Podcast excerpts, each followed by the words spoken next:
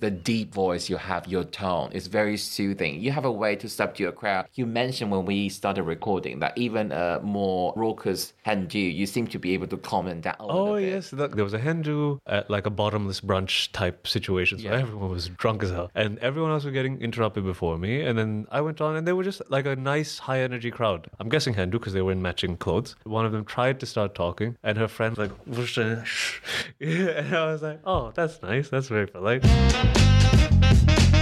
Hello, welcome to Comedy with an Accent podcast. I'm your Taiwanese comedian, Kuan-wen. I interview comedians who perform English stand-up comedy but who are not native English speakers or they can have very distinct British regional accent. This podcast is all about comedy, about accent, about languages, and about the comedy technique. So stay tuned if you're interested.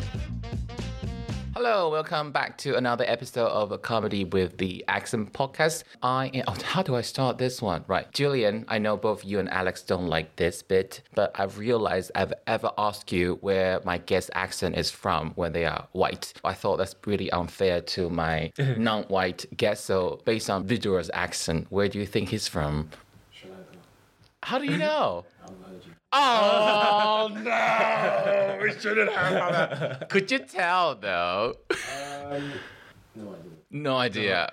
Because you said it, then I thought, oh, your skin complexion is a hmm. bit because Sri Lankans are a little bit darker. Yes, yeah, like from North India to South India to Sri Lanka, we just get a little bit darker as you go down.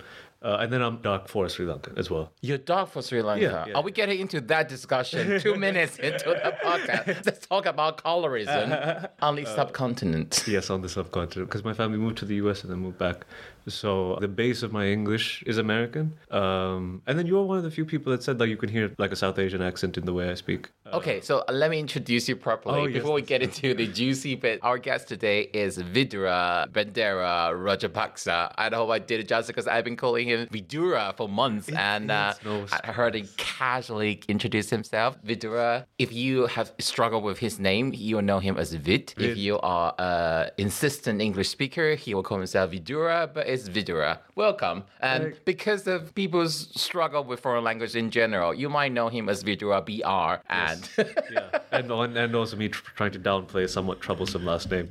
So on the internet, it's Vidura BR. No one actually calls me that, but I'm very happy. No one actually calls me that. Uh, just so yeah, Vidura.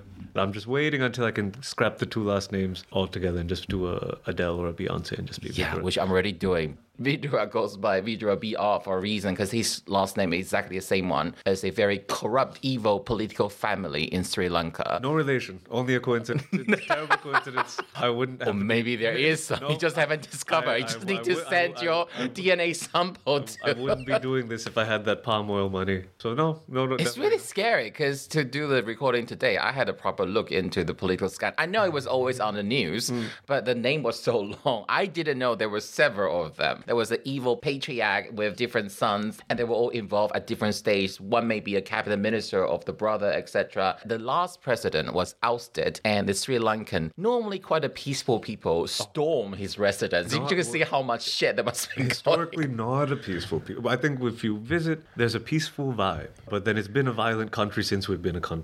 Okay. Sort of. One thing I'm gonna say, I'm gonna count how many times you say vibe today. Okay. And we will do a tally at the end of this Okay. podcast. do, I, do I say it a lot?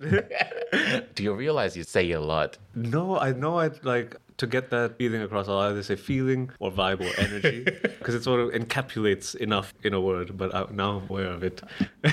We'll get to that a bit Mm-hmm. later. My first question, you've already answered it somehow, is do you think you have an accent when you speak English? Which was you're halfway through it. Actually, Yeah, so uh, I have like interrupted a weird mixed accent where it's. I think the base of it is American, but it's mostly quite anglicized, and then there's like little bits of Sri Lankan. That I think you out. have a what I call a Netflix accent. Oh, interesting. As What in, if you want to be cast as an actor and to be in a drama in a specific country, you might be rejected because we can't tell where you're from. Oh, but any drama on Netflix, the intended audience is global audience. You have lesser problem to be cast. So very international. You're a traveler. You're a world citizen. You definitely live in more than one country for a very very long time. That's general impression I've got. And the reason I say I don't know the exact phrasing I said to you, what I could tell is you obviously live in America for a very long time, but little trace of something else. I don't know what that is. I wouldn't know that Sri Lankan. It doesn't sound particularly subcontinental to me.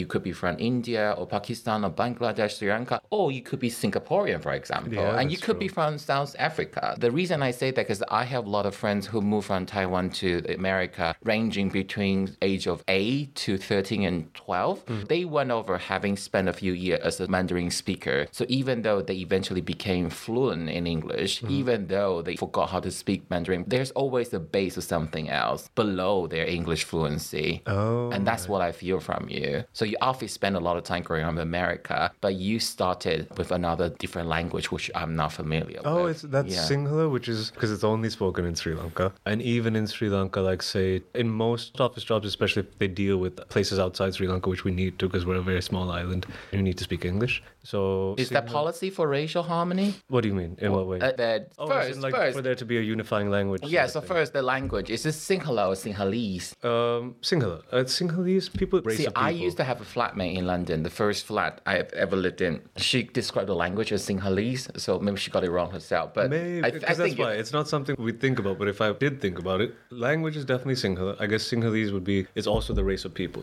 when people say, "Do you speak Sri Lankan?" you understand what they mean. But technically, there are more than one language on the island of Sri Lanka. Uh, Yes, official languages are Sinhala, Tamil, English. And Tamil is spoken by about 13% of the population in the north and the northeast. Yeah, and then like even in Colombo, when I was living there, I spoke like a little, little bit to like be able to go into shopping, uh, this sort of thing. Now it's all gone. Most of the Tamil population is in there's hill country in the middle, and then the north and the east. The whole official language thing was of political contention for a long time.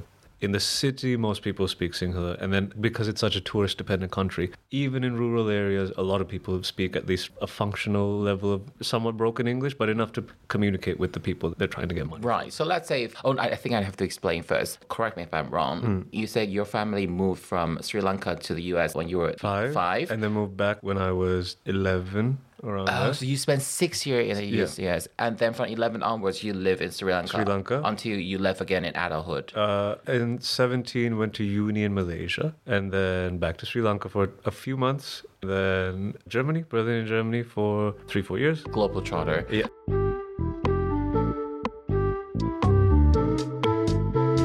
Which is your first language, you would say? At this point, English. I don't like say I went back home. It would take me like a few days. I can understand just as well as I always could. The speaking is very broken, and my English accent bleeds into my Sinhala accent, and that goes away after a few days. But very unconfident because I don't practice. Like my parents speak to them in English. My grandmother, I speak to her in a mix of Sinhala and English. Let's was in- say a TV channel in Sri Lanka suddenly want to interview you. Would you be comfortable No. doing No, it? no, So not not, not even that level. No, no, no, no, no. Not for an interview. It's because like forgot what I knew when we moved to the states, and then relearned it as a teenager. So it is weirdly like it's a second language to me. So even though there was only six years in the States, it was such a critical time of language development. It had been a rupture for your Sinhala. I think so. Yeah, I think any language it's how much practice you get. Yes. And even when I'm in Sri Lanka, like say most young people around Colombo, I mean this is also dependent on socioeconomic status, but like lower middle class and up speak English with each other most of the time.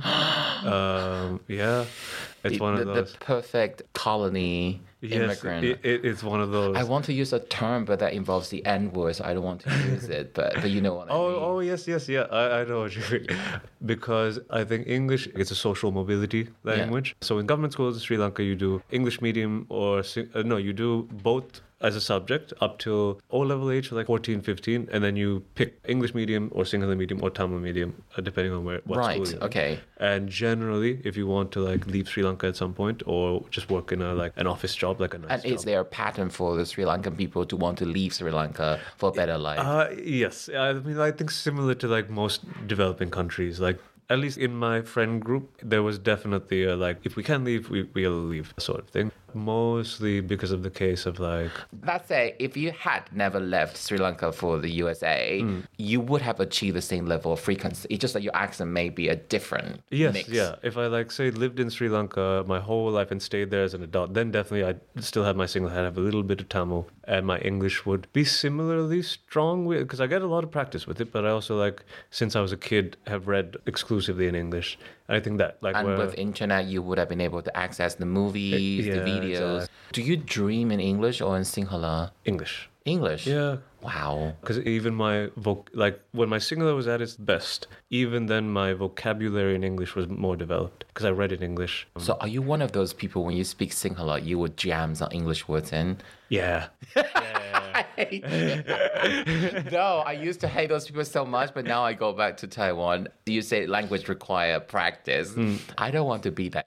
But I generally don't know how to say something in Mandarin, which is still horrible because when I speak English, there are words I don't remember how to say. So I feel like oh. I'm retreating on both fronts. Maybe it's early Alzheimer. I don't know. I think I've weirdly not deliberately committed very completely to English as my main language because I find that I'm more proficient at it than most native speakers are. But then I think that's because I use it so much. I like somewhat speak for a living and then I read a lot. So between those three things, it's become definitely main language by a good margin. So people on the British Isles are extremely sensitive to accents. The only difference is whether they say or not. They always notice very small variation of accents because on this island there are so many. I've never been to a place that is so everywhere notices. Like even in Sri Lanka, you can sort of tell. but they're a southern- obsessed with it. They're aren't they? obsessed with it, and there's a, a social. Did you hear that, British people? Why are you so obsessed with accent? But we need you because otherwise this podcast wouldn't exist with a minimal level of audience. So, have you ever been told, or people ask you, where's the accent from? Directly in your Uh, face. Not really, because I think British people internally are very obsessed with their accents because it also denotes this weird. Yeah. There's a social hierarchy associated with it. Yes. And then I think because I'm so clearly foreign, I'm exempt from this, so they don't necessarily Yes. care about me, uh, which is nice. I,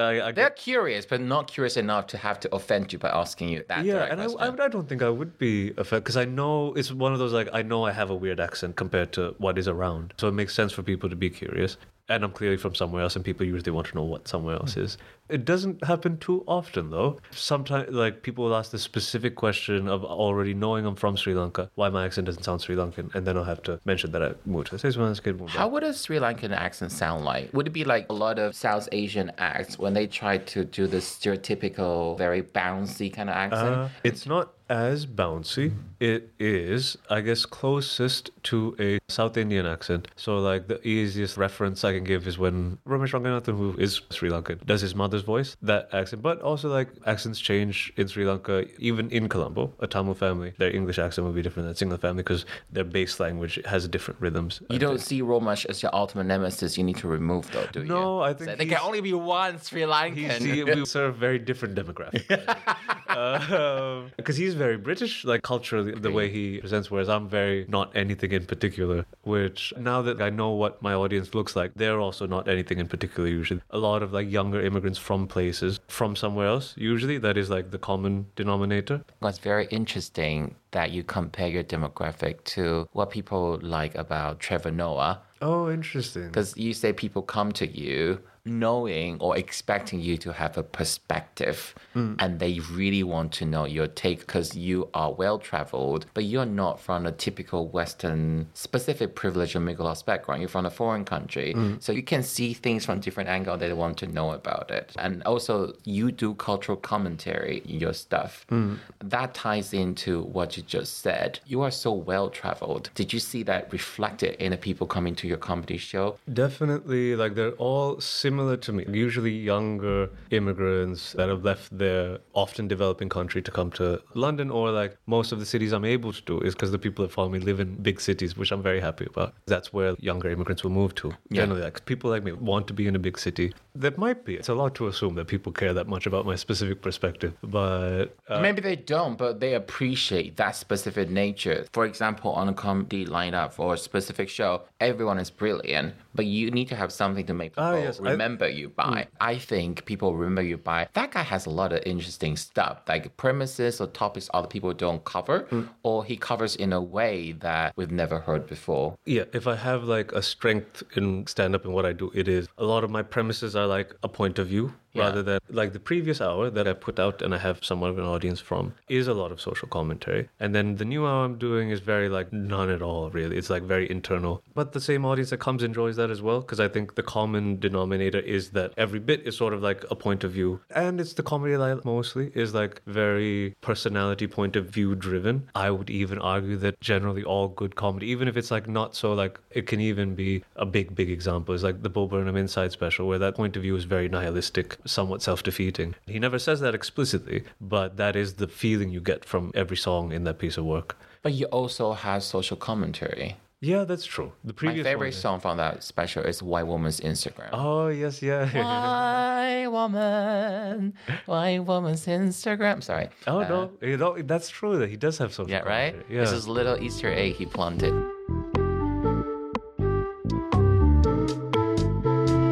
Actually, I did like little interviews with newspapers back home, and there is a thing of like people say they relate to my stuff, and that feels nice because sometimes I feel like I'm not that Sri Lankan or not Sri Lankan enough. Yeah, can we talk Uh, a little bit about that? Because you live in Sri Lanka for so long, but you did spend a bit of time abroad, and you're describing you don't feel you're absolutely on the same level of some people. They think they can identify with you. What do you feel about that? I I think it's nice that people identify with because I didn't expect it to be the case. Even when I was living there as a kid, I was like, I don't quite fit in here. Mostly due to things like it's a relatively socially conservative country that doesn't really match my values, stuff, stuff like this. In that way, was the main thing where I didn't know that many people that were similar to me or wanted similar things. And since I've left and I go back, even like without me opening my mouth, people know I'm foreign. Your demeanor, your vibe. I'm the yes, one who's yeah, using yes, it. yes, yes. Yes. My vibe. People usually think I'm an Indian tourist of some sort. Really? Yeah. Oh. Uh, before I say anything, I think demeanor, and then also there's visually a lot going on. Even in the cities, like uh, I this might have changed now. I'm thinking of like when I was living there, which was a decade ago. How do I describe? Because Vidura has removed a couple layers of what he was wearing today. if you see some of those Instagram accounts that capture fashionable pedestrian in a big city,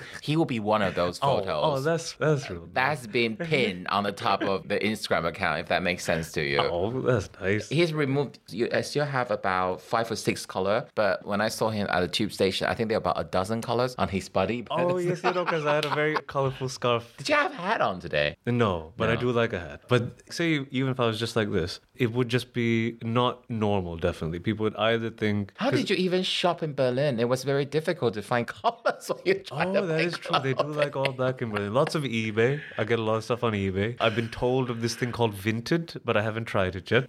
Sri Lankans can obviously see that you're foreign. Yes, I think so. Even if I live there, I've lived somewhere else for a long time. Because Colombo is not the same as London as a city. Of like most people living in Colombo are from Colombo, and I think places like that, where everyone that's there is mostly from there, are just more conformist inherently. It takes a lot of courage to just be yourself because people comment on it. Yes, exactly. And back home, people thinking I'm from somewhere else gives me. I also have an out of like he's not Sri Lankan, he can do what he wants. So there's that, which I do appreciate because what I like about being in a big city is that thing of no one really cares about Okay, you. So not anything malicious or critical, but you wanted to leave Sri Lanka. Is it because you feel like you always belong to a bigger stage? And Sri Lanka, even though it's not a tiny country, but it's not big. The- is the uh, sense of that? Or is some sort of provincial flair of it makes you feel a bit suffocating? How do you describe that? I think one of it was a practical, like, I've always been a very ambitious kid. And then the scale of what you can do in Sri Lanka, it's a small place, there aren't that many people, is a certain amount. So there was that aspect of it. I didn't know I'd want to go into show business. And if I did, then it definitely wouldn't be so much of an option, really, because there aren't enough people to tour, like, just in Sri Lanka. Yeah, Lanka. let's say if you're not a performer, your day job is a programmer. Yeah.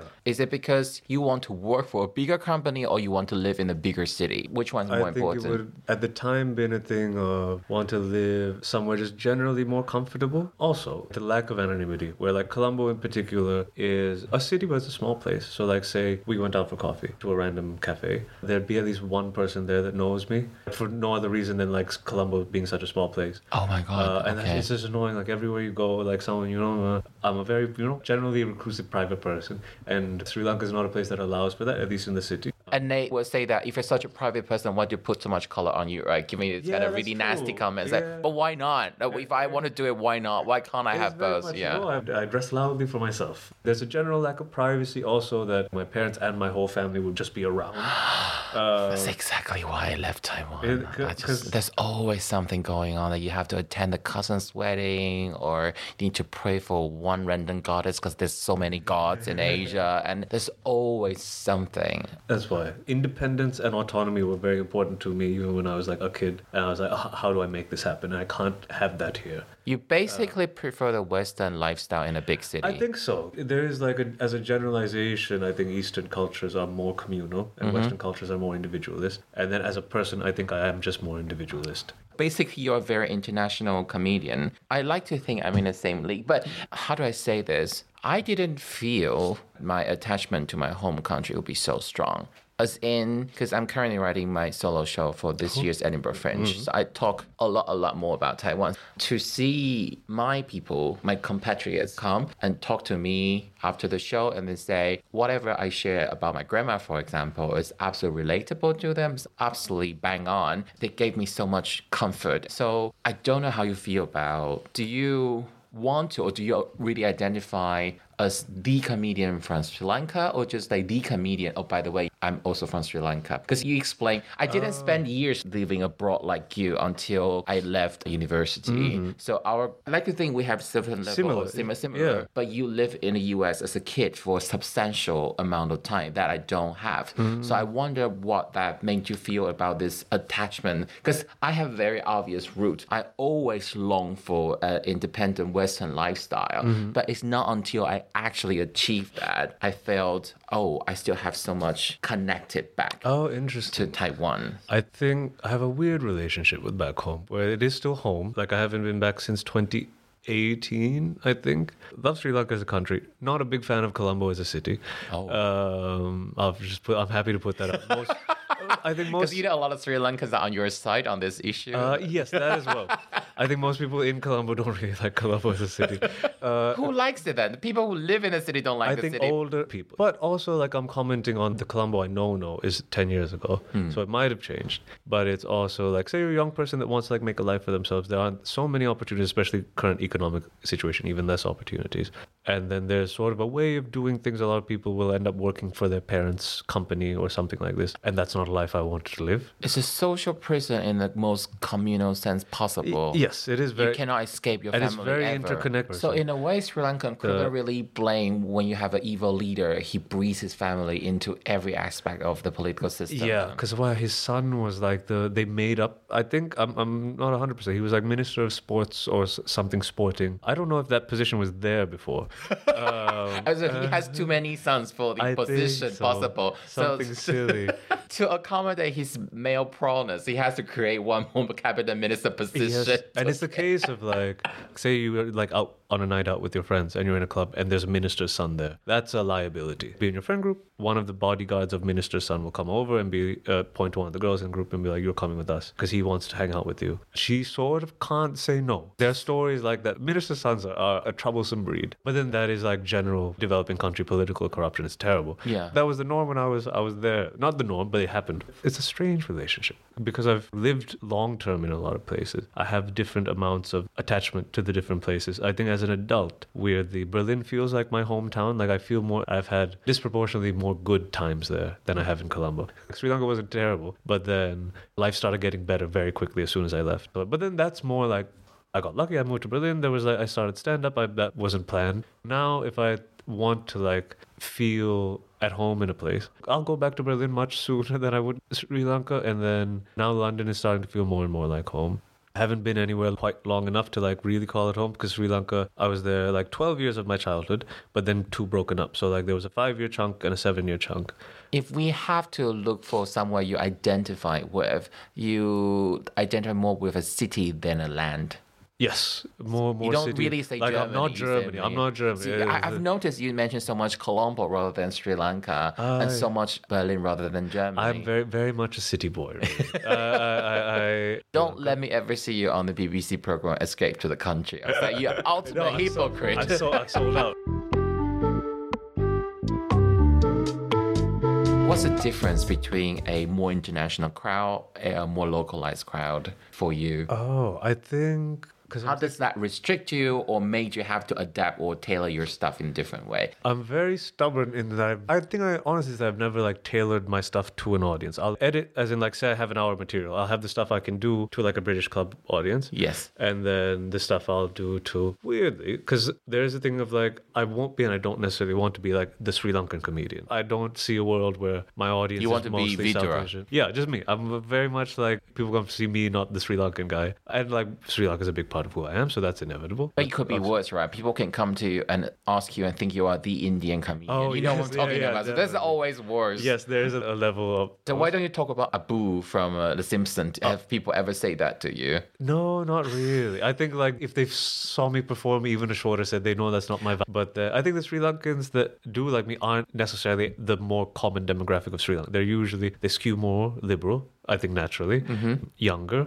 Exclusively young, like under 40, more general shows, not my audience. Like a general club show, here they have like the racially themed evenings that are like the brown shows. Racially Uh, deep. uh, racially themed evenings.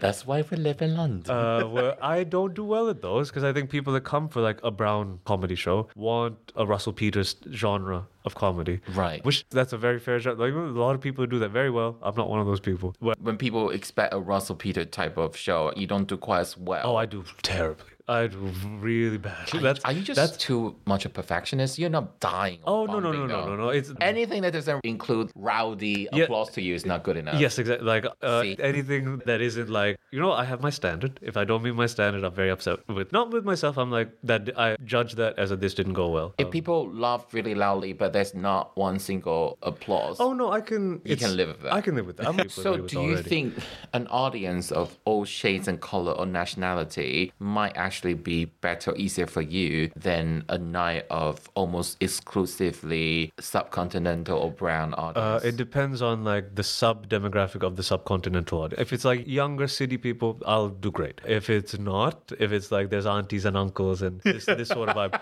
I'm going to do terribly. What's your uh, view of a South Asian comic who goes on stage and does a thick South Asian accent where they don't actually speak like that? Oh, if they don't actually speak like that, but they, would say their mom, their uncle, their grandpa. Oh, they'll like they'll that. do the impressions. do the, the- yeah. Ah, that I would not ever do it myself. But you know, it's a genre of comedy You know, that there's an audience. said. yes. Um, I absolutely hate it. Uh, not not the subcontinental comedian, but but the- the, the- East Asian equivalent. like it's not the comedy I enjoy. It's a valid form of you know people I don't do the even thing. think it's valid. I think there's a certain level of snobbery in it. I feel Oh, like snobbery. Oh, because it is does denote. it feels like.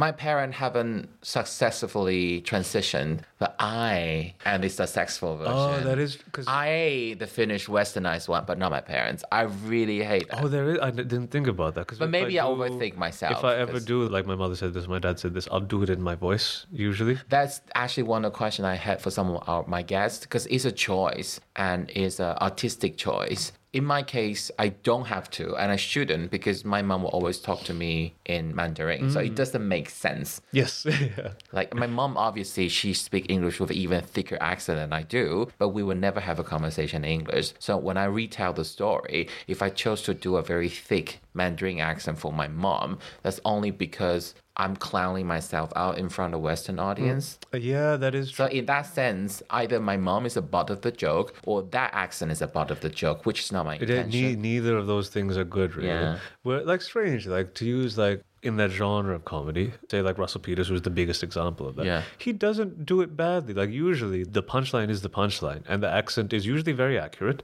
and it adds like texture to the punchline. I it's still not like I wouldn't like sit down and watch an hour of it, but I remember the first Russell Peters special on YouTube. Fucking love that shit. I actually didn't mind when he did the Chinese accent. I thought it was hilarious because he did it so well. Mm. Yeah. But what I didn't like is when he described between him and his dad. I just thought, you think you're better than your dad. The- yeah, but then everyone thinks they're better than their dad. That's No, what, like, everyone has yeah. a complicated relationship with their dad. But to think in the sort of immigrant hierarchy, you are a league above your parents. that That's a true. different thing. That's a different thing. Yeah, yeah, yeah. Because Uh, But my example has always been I never feel Margaret Cho credit herself socially higher than her parents. Mm-hmm. For her, her parents are generally funny and weirdo, and she celebrates that with them. Mm-hmm. But I just feel there's a little bit of snobbish attitude from Russell Peter when he talks about his dad. Uh, I think that's a general, like, especially from another country, your parents moved here and you grew up here. There's that. Because then you're growing up in this new place as a kid and you want to be, uh, as a kid, you just want to yeah, be but like when you everyone else. perform as an adult performer, you have a choice artistically how to handle that. But then you're dealing with all that baggage, is Because I got to move here as a semi-formed person. Of Yes. like I like this is who I am. It is what it is. Whereas if I moved here as a you know a teenager, early teenager, where I'm just like please please like me, then you're more I think inclined.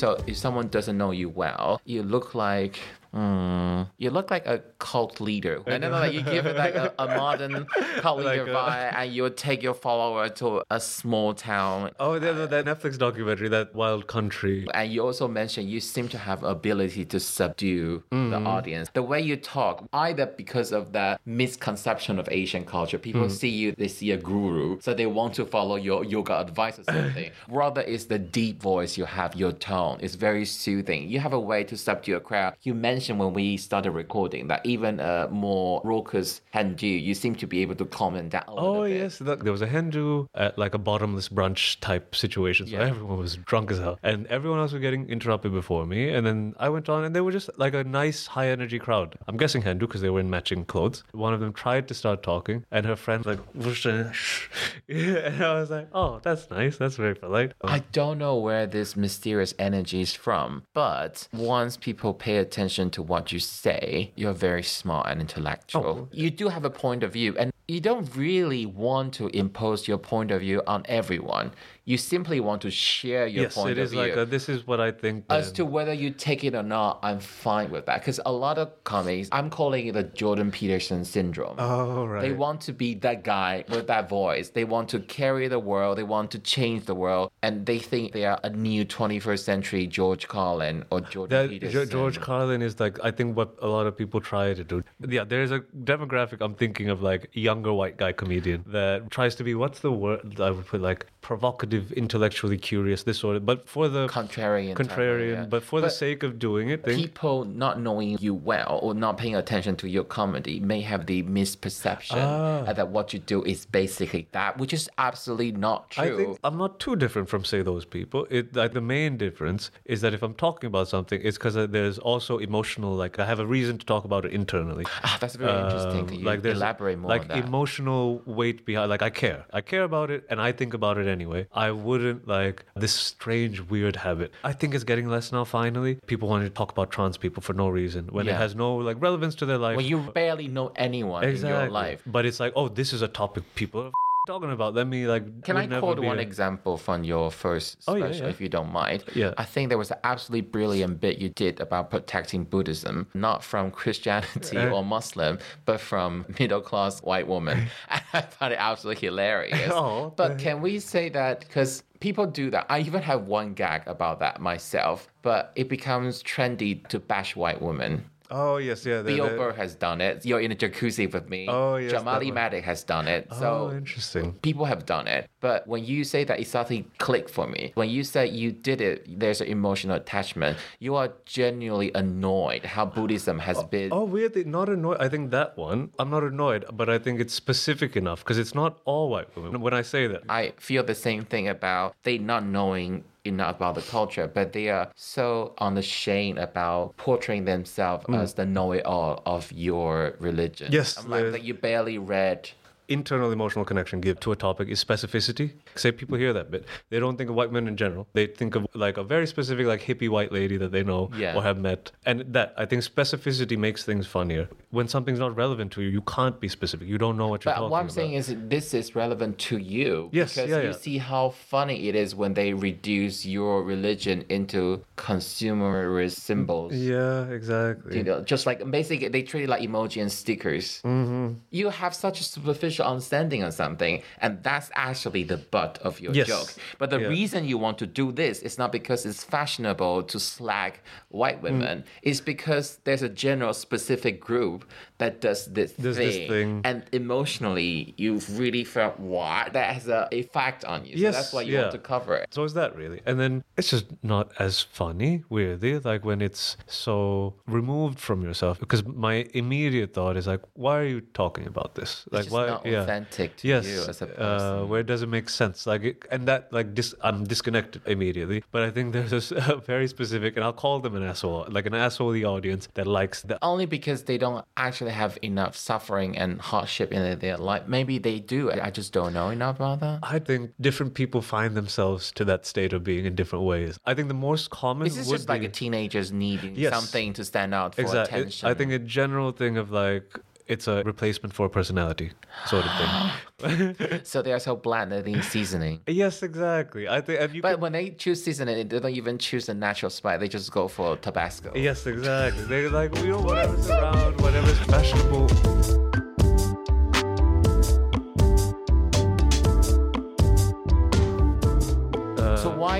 You think you become more like a thinker? I think I'm just very in my head to begin with, sort of. Like You're a- always a- wondering about things. Did you read a lot as a kid? yeah, like read a lot as a kid, read a lot now. So is it a way for you to process why and how the world is functioning? How do we end up like this? You pose this question to yourself? They're less big questions. I'm not really a big question. They're like small questions, but I ponder on them a great deal. Usually, like stuff in my life. The question you ask sometimes can be so big, but your ego isn't that big. Like I don't care. Uh, generally, don't. I think that might be a very like You care about what the Um, audience is entertained. That is very much a priority. A problem I noticed in the UK in particular, there's a lot of people that want to seem smart, and that usually makes them less funny. And it shows as well. Like I can tell, like this is a not very smart person trying to seem smarter than they are. Uh, Ouch! You're doing shade better than the I mean- RuPaul contestants. but the usual sign of intelligence is making a complex idea simple. Whereas I see a lot of simple ideas being made complex. It's like corporate people trying to do jargons when it's yes, absolutely yeah, this sort of thing. Like So scientists are able to do that, where corporate business people they make unnecessary, complicated things Yeah. because they have to hide E- even it. down to like word selection where a lot of people use like big words in a stand-up set you will lose people using a needlessly Can you have an word example? Oh. A oh random one you heard. let me think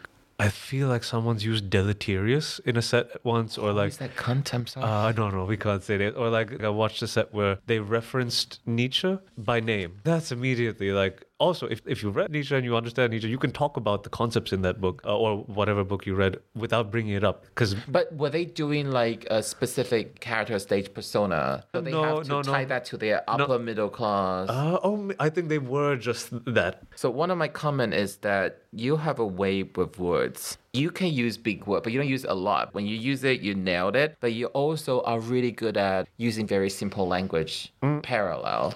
I think I deliberately do simple language 90% of the time. Every now and then, if it's a good word, for me, big words that are good, and English is nice in this way. It has words that you don't use them all the time, Yeah. but they sound like what they mean. Like petulant is a good example. Petulant What's sound. petulant? It means like a annoying, shitty person. There's a more specific definition, but it sounds like it means that as well. Yeah. Or like apoplectic. I used apoplectic, which means like very distraught. Gosh, I uh, have no idea what that means. It's like at the end of the bit, I'm already playing the role of being quite distraught. Even if you have no idea what that word means, you sort of know in context this means that. And it's just a funnily big word. It's like the end end tag of a thing. So what I have this example, maybe this is not that big word per se, but when you talk about people perception of fat people, Mm. you say that you were a chubby kid Mm-hmm. and you lost weight in your teenage years. Mm. Every time people saw you when you got slimmer, you can't help but notice how happier they are, Mm. Yeah. as if they notice their extra oxygens available. Oh, right. Extra oxygen. I know oxygen is not that big the word, but oxygen is also not. It Mm. It's is not a daily. it's not a daily word. And to use that word oxygen amongst all those simple words that you use, Ah, that really is the highlight of the joke. But when I meant the simple language, the other line you did is that people say that principles are principle, but you then say, but everyone has a price. Oh, it's nice because phrases like that that Yeah. say a lot in very little. I think that's just like reading a lot, or like the writers I like do that very well. So it's like something I aspire to, and I like little bits like that. That for me, that's beautiful. Everyone got the pride. It's what I the strengths of using English as a language you perform in. Because with English, you can really go sophisticated, you can go Latin, Mm. but you can also go very punchy short mm, mm, word. Mm, and you're mixing ninety percent of the show with the ten percent. Which is like a little bit of something, you know? A little Yeah. like it's like garnish, garnish on a dish.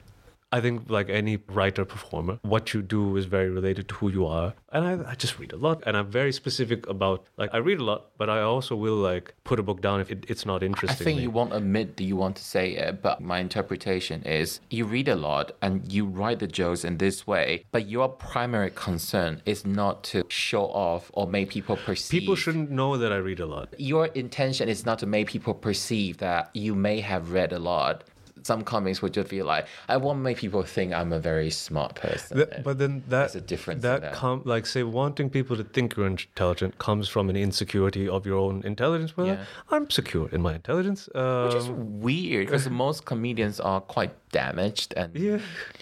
what that I'm secure in my own intelligence. Yeah. I think that because up till recent I was a generally very insecure person, and the only thing I was secure about is my intelligence because it's the thing I've, I have a track record of like using my intelligence to get things in life. So I was like, oh, I have this at least. So that's so like, that's your core. Weird, yeah. Up till recently, that was like my main. Like, I hung a lot of my confidence on that. Now I'm a little bit more balanced.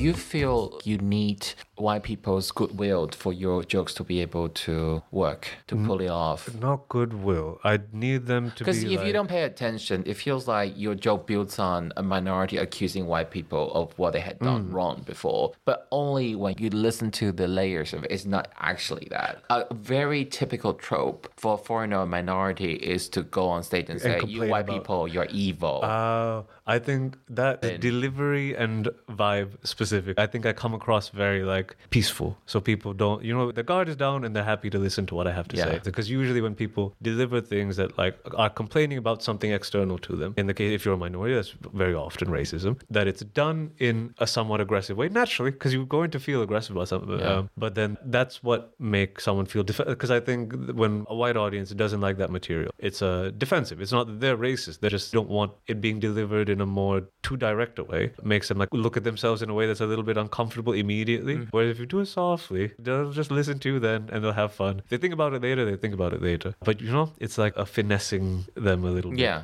But does that give you delight to try their limit and, and say, Yeah, I got it right? Or Um, the way you do those lines, have you thought about it? not specific to like racial material just in general like when a bit works especially when it's a bit i think how do i make this work and then when it works it's like oh it works that's nice I like to poke people just to be Oh. naughty. and if I poke them a little bit and they're like, ooh, and for me that's funny. Hmm. But I try not to overdo it because I noticed they get uncomfortable.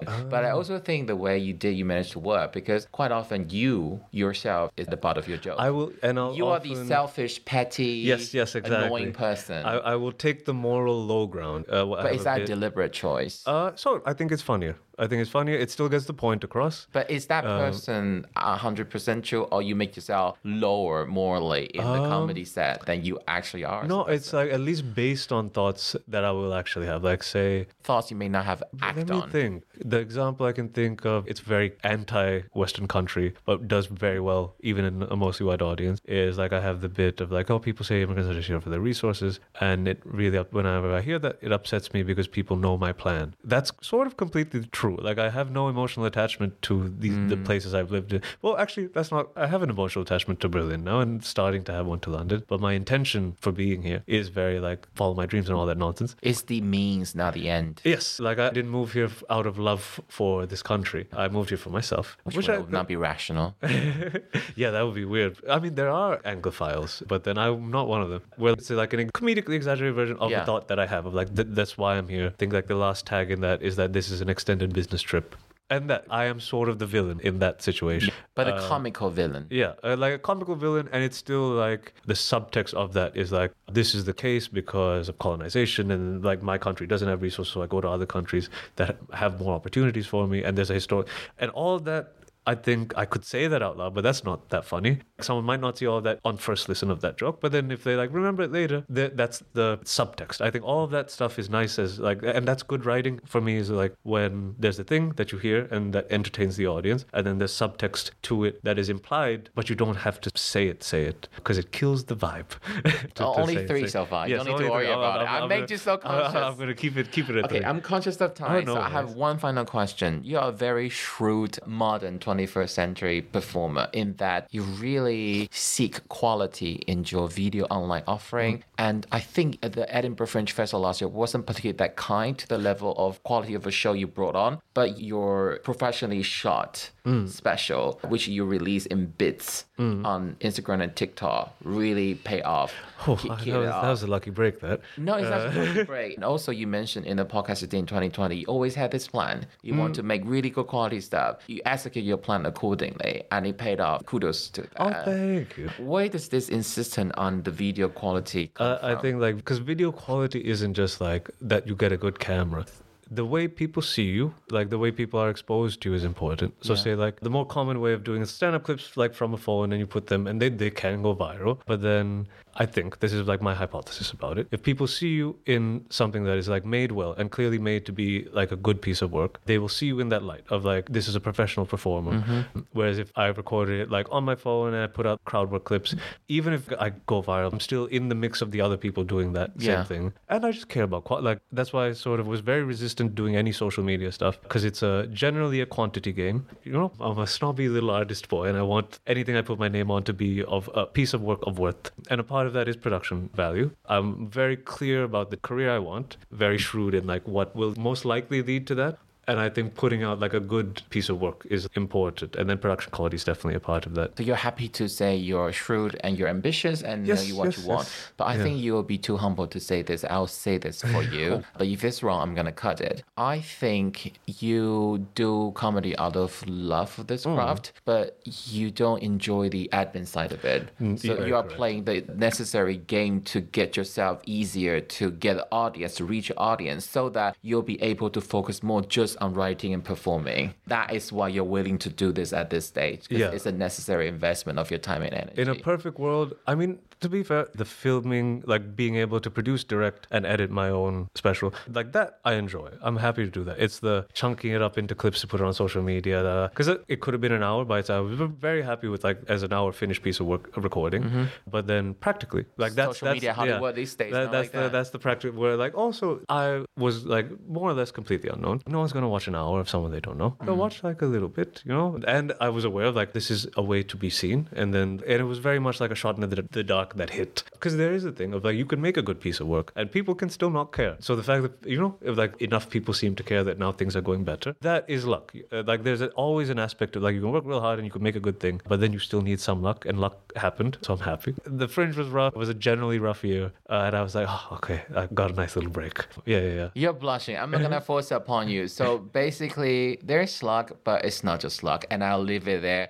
and from what he said for the hour and a half we spent here, Vidura is really, I think, a very smart oh. comedian. Where can we find you on social media? Vidura BR on all of the places. Instagram is where I'm most active, but then is very much I finished putting out the hour. You, there will be nothing there for another year and a half. But if you want to see me live, I usually post it there. Or my website is also vidurabr.com. V I D U R A B R uh, everywhere. A lot of you would have known him so far, but if you haven't, do catch him. Don't miss the Come gem. Uh, we are lucky to have him in London. So today, thank you for coming, Oh, Vidura. thanks for Uh, thank you. me. So we're gonna go have our lunch now. Yes. Bye.